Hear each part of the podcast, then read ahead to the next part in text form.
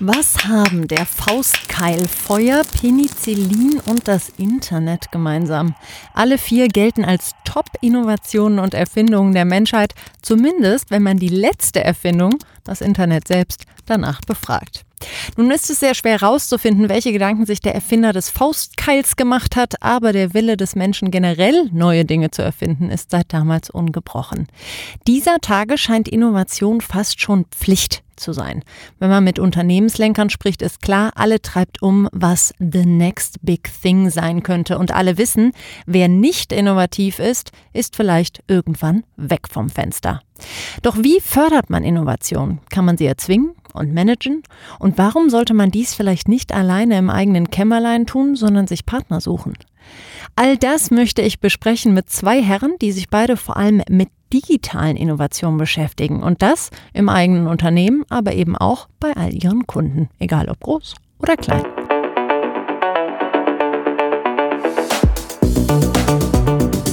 Themen im Tiefenrausch.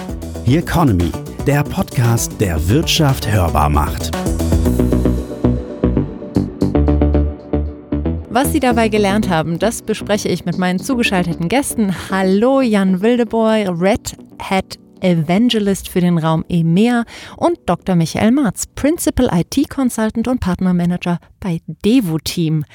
Hallo zusammen und vielleicht äh, direkt mal einsteigend mit der Frage, was ist für euch denn Innovation und wie entsteht sie am besten? Starten wir mal mit dir, Michael das Smartphone mit den all den Apps, dass man das Internet die ganze Zeit mit sich rumtragen kann, alles online machen kann.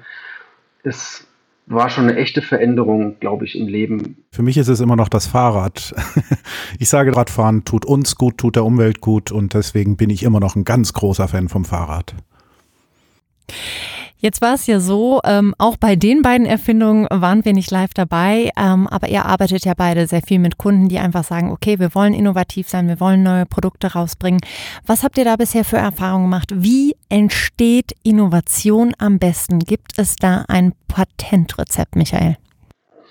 Ich glaube, Innovation entsteht vor allem durch Kooperation, wenn man eben nicht einzelne Leute an gewissen Dingen arbeiten lässt, sondern eben viele, viele Ideen aus verschiedenen Quellen von verschiedenen Leuten zusammenbringt. Kommunikation ist das Allerwichtigste und ähm, die Möglichkeit, Freiräume zu schaffen, in denen man ähm, kreativ denken und agieren kann. Wenn dann von oben herab da nicht zu sehr eingegriffen wird, sondern das sogar noch unterstützt wird, dann entsteht genau diese Atmosphäre, wo man frei und offen redet und dann häufig die besten neuen Sachen entstehen. Wir haben mit dem Wort Innovation hier schon um uns geschmissen. Hört sich ja auch gut an. Aber wann ist eine Innovation überhaupt eine Innovation? Und wann ist sie nur eine Erfindung, die letztendlich keiner braucht? Zur Beantwortung dieser Frage müssen wir uns nach Österreich begeben und ein wenig in der Zeit zurückreisen. Wir besuchen dort Josef Schumpeter, ein Wirtschaftswissenschaftler, der von 1883 bis 1950 lebte. Seine Definition von Innovation hält sich bis heute. Denn laut Schumpeter ist eine Erfindung erst dann eine Innovation, wenn sie sich auf dem Markt durchsetzt. Nicht das Neue an sich ist die Innovation, sondern dass es für die breite Öffentlichkeit bedeutend wird, sich gut verkauft, Gewinn erwirtschaftet neue Innovationen auch nach sich zieht. Die wahren Innovatoren waren deshalb für Schumpeter erfolgreiche Entrepreneurs. Menschen, die eine Idee nehmen und ihr zum großen Durchbruch verhelfen. Denn die Idee allein reicht nicht. Das mussten schon viele Erfinder verbittert und verarmt feststellen. Wie ist das aber eurer Erfahrung nach? Kann man so Innovationstage machen? Ist das was, was man zeitlich erzwingen kann? Ich glaube nicht, dass man ein Zeitfenster machen kann, so jetzt seid mal innovativ, sondern die Innovation wird vor allem dadurch gesteuert, denke ich, dass du sagtest das ja so schön aus, aus, aus allen Ebenen, ne? dass man den Leuten wirklich das Gefühl hat, das, was sie arbeiten, das hat eine Bedeutung. Also man kriegt, gibt ihnen nicht eine Spezifikation und lässt sie dann da rumwursteln, sondern man lässt sie die gesamte Problemstellung erfassen und dann liegt es wirklich an jedem Entwickler, sich Gedanken darüber zu machen, wie kann ich das Ganze so lösen, dass es für den Kunden genau richtig ist. Kreativität steckt in ganz vielen Leuten und häufig auch gerade im Prozess. Also es geht wirklich darum, in einer Organisation die Kommunikation zu vereinfachen und jedem die Möglichkeit zu geben, dass er auch weiß, ich darf jetzt mal klar sagen, was ich meine, was gemacht werden soll. Und wenn das dann vernünftig, da braucht man einen Prozess für. Also das, äh, wenn man sagt, kreativ ist super, you know, der, der, das, der einsame Genie, Quatsch. Es liegt alles, es kommt alles iterativ aus dem Zusammenarbeiten und aus der Kommunikation. Deswegen gibt es ja diesen Begriff des Innovationsmanagements, was sich im ersten Moment so ein bisschen strange anhört, weil Innovation sich eben so gar nicht dann nach Kalkül und harten Zahlen anhört. Du sagst aber ganz klar, doch, doch, man kann das dann nachträglich schon managen, wenn die Idee einmal da ist, richtig? Ja, man muss es sogar, denn äh, Gott, jetzt höre ich mich wirklich deutsch an, aber undiszipliniert bringt auch nichts weiter. Man muss schon ein Ziel vor Augen haben, auf das man sich auch geeinigt hat vorher. Ähm, also Innovation ist nicht immer das gleiche wie Kreativität. Also Innovation heißt nicht, dass alle Künstler werden, die jetzt äh, gigantische Meisterwerke schaffen. Überhaupt nicht. Innovation heißt, wir bringen insgesamt als Team, als Gruppe uns alle voran, indem wir zusammenarbeiten und bessere Lösungen finden. Das ist durchaus eher iterativ als revolutionär innovativ das alles zusammen dafür zu sorgen, dass diese Kommunikation und insbesondere auch die Feedback-Zyklen funktionieren, äh, das als Innovationsmanagement zu beschreiben, na klar, wer ein Buzzword braucht, der soll es haben. Hier sprechen wir ja ein wenig über Innovation Made in Germany, aber wagen wir doch einen Blick um die Welt. Wer sind eigentlich die Innovationsweltmeister? Vorneweg, das kommt immer darauf an, wen man fragt. Eine der bekanntesten Studien zu diesem Thema ist der Global Innovation Index. Jährlich untersucht dieser 80 Indikatoren. Diese reichen von traditionellen Kriterien wie Ausgaben für Forschung, Patent- und Markenanmeldung bis hin zu neueren Indikatoren. Zum Beispiel die Entwicklung von Apps und Export von Hightech-Produkten. 2020 wurde die Schweiz zum wiederholten Male Innovationsweltmeister. Warum? Das Land ist politisch sehr stabil, hat eine Top-Infrastruktur. Das sind zwei wichtige Voraussetzungen. Die Schweiz investiert besonders viel in Forschung und Entwicklung. Entsprechend gut sind auch die Universitäten. Auch bei Patentanmeldungen liegt das Land weit vorne. Damit lassen sie die Schweden auf Platz 2 hinter sich und die USA auf Platz 3. Interessant dabei aber, die Spitzenplätze waren in den letzten Jahren immer ähnlich belegt aber es rumort. Asiatische Länder werden immer innovativer und rutschen damit den Industrienationen auf die Pelle. Jetzt kann man ja theoretisch bei Innovationen sein eigenes Süppchen kochen. Moderner scheint es jedoch zu sein, sich Partnerschaften zu suchen. Was haltet ihr davon? Sollte man vielleicht sogar die Konkurrenz ansprechen? Innoviert man am besten alleine? Nein. Ähm, und das sage ich jetzt sehr laut und sehr deutlich, logischerweise als Vertreter einer Open-Source-Firma. Ähm, Im Open Source ist diese Kommunikation überlebensnotwendig. Wir haben im Open Source klassischerweise äh, zu tun mit, mit sehr vielen Anforderungen und durchaus wenig Ressourcen. Also wir müssen das sehr effektiv einsetzen. Und was wir feststellen ist, dass viele Funktionalitäten äh, auch bei der Konkurrenz genauso vorhanden sind. Das ist ja auch logisch. Firmen, die im gleichen Markt operieren, unterliegen den gleichen gesetzlichen Vorgaben, den gleichen Vorschriften, Regularien. Also werden die Lösungen, die sie entwickeln, schlussendlich sehr viel Ähnlichkeit aufweisen.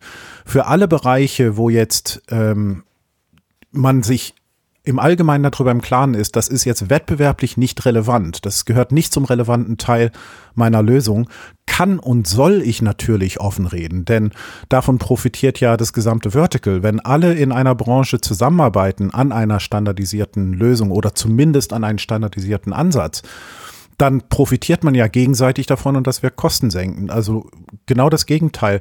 Wer glaubt, dass, dass äh, Standardsachen weggesperrt gehören, der wird auch Innovation nicht betreiben können.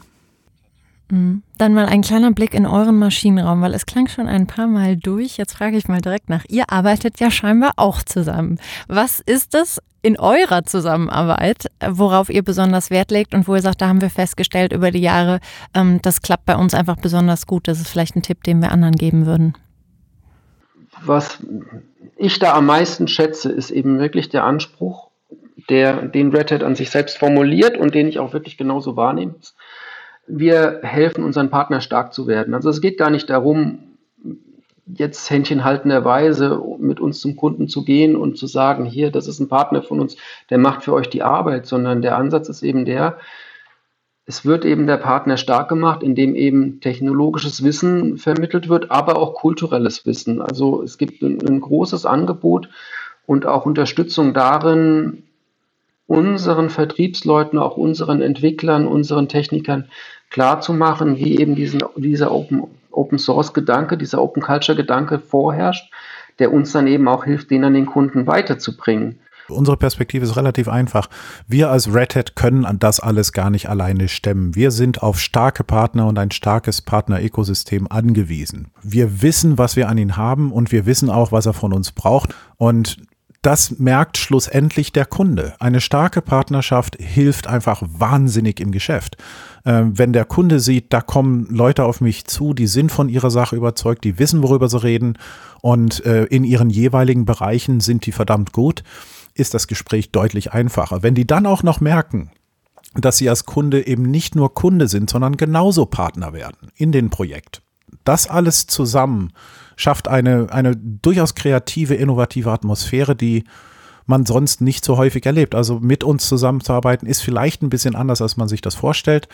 Aber schlussendlich stellen wir fest, alle sind deutlich zufriedener. Wenn man sich dieses etwas anders zu 100 Prozent geben will, dann weiß ich, dass es bei euch das Open Innovation Lab gibt.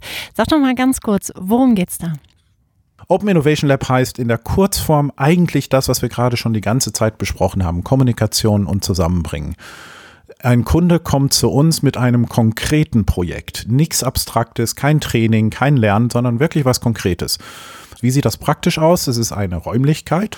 Und jetzt packen wir die Entwickler vom Kunden, äh, unsere eigenen Red Hat-Leute, Upstream-Entwickler, User Interface-Designer, äh, alles, was gebraucht wird, Leute vom Partner, zusammen in ein Team, das jetzt konzentriert nur dieses Problem löst. Und zum Schluss gibt es eine Abnahme mit dem Management vom Kunden und dann wird das Projekt überführt. Wie ist das dann aber mit einer gemeinsamen Kultur? Das hört sich jetzt bei euch alles so easy an. Ja, kommen wir alle an einen Tisch, dann unterhalten wir uns mal, jeder versteht den anderen und nachher machen wir dann was zusammen. So läuft es in der Realität ja oft nicht ab. Da sind teilweise Hürden, dass der eine denkt, ah, der versucht mir jetzt was wegzunehmen oder wie redet der überhaupt mit mir und ich verstehe den nicht und wieso versteht der nicht, was ich ihm sagen möchte und so weiter und so fort. Wie etabliert man überhaupt erstmal ein Spielfeld, auf dem sich alle gleich wohlfühlen und wo man eben wirklich auf Augenhöhe miteinander kommuniziert?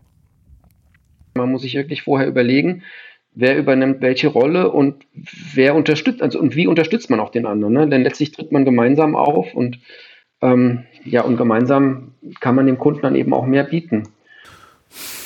Ja, es ist immer schwierig. Ähm, was wir sehen, beziehungsweise was sich über die Jahre entwickelt hat zwischen, zwischen den Partnern von Red Hat äh, und Red Hat selbst, ist, wir, wir, wir sprechen eine ähnliche Sprache und deswegen sind wir auch zusammen in dieser Partnerschaft. Ähm, ohne das würde es nicht gehen. Wir werden also, wir sind nicht nur Lieferant von Technologie, wir sind auch Partner im Sinne von durchaus Culture as a Service, wie ich das immer so gerne sage.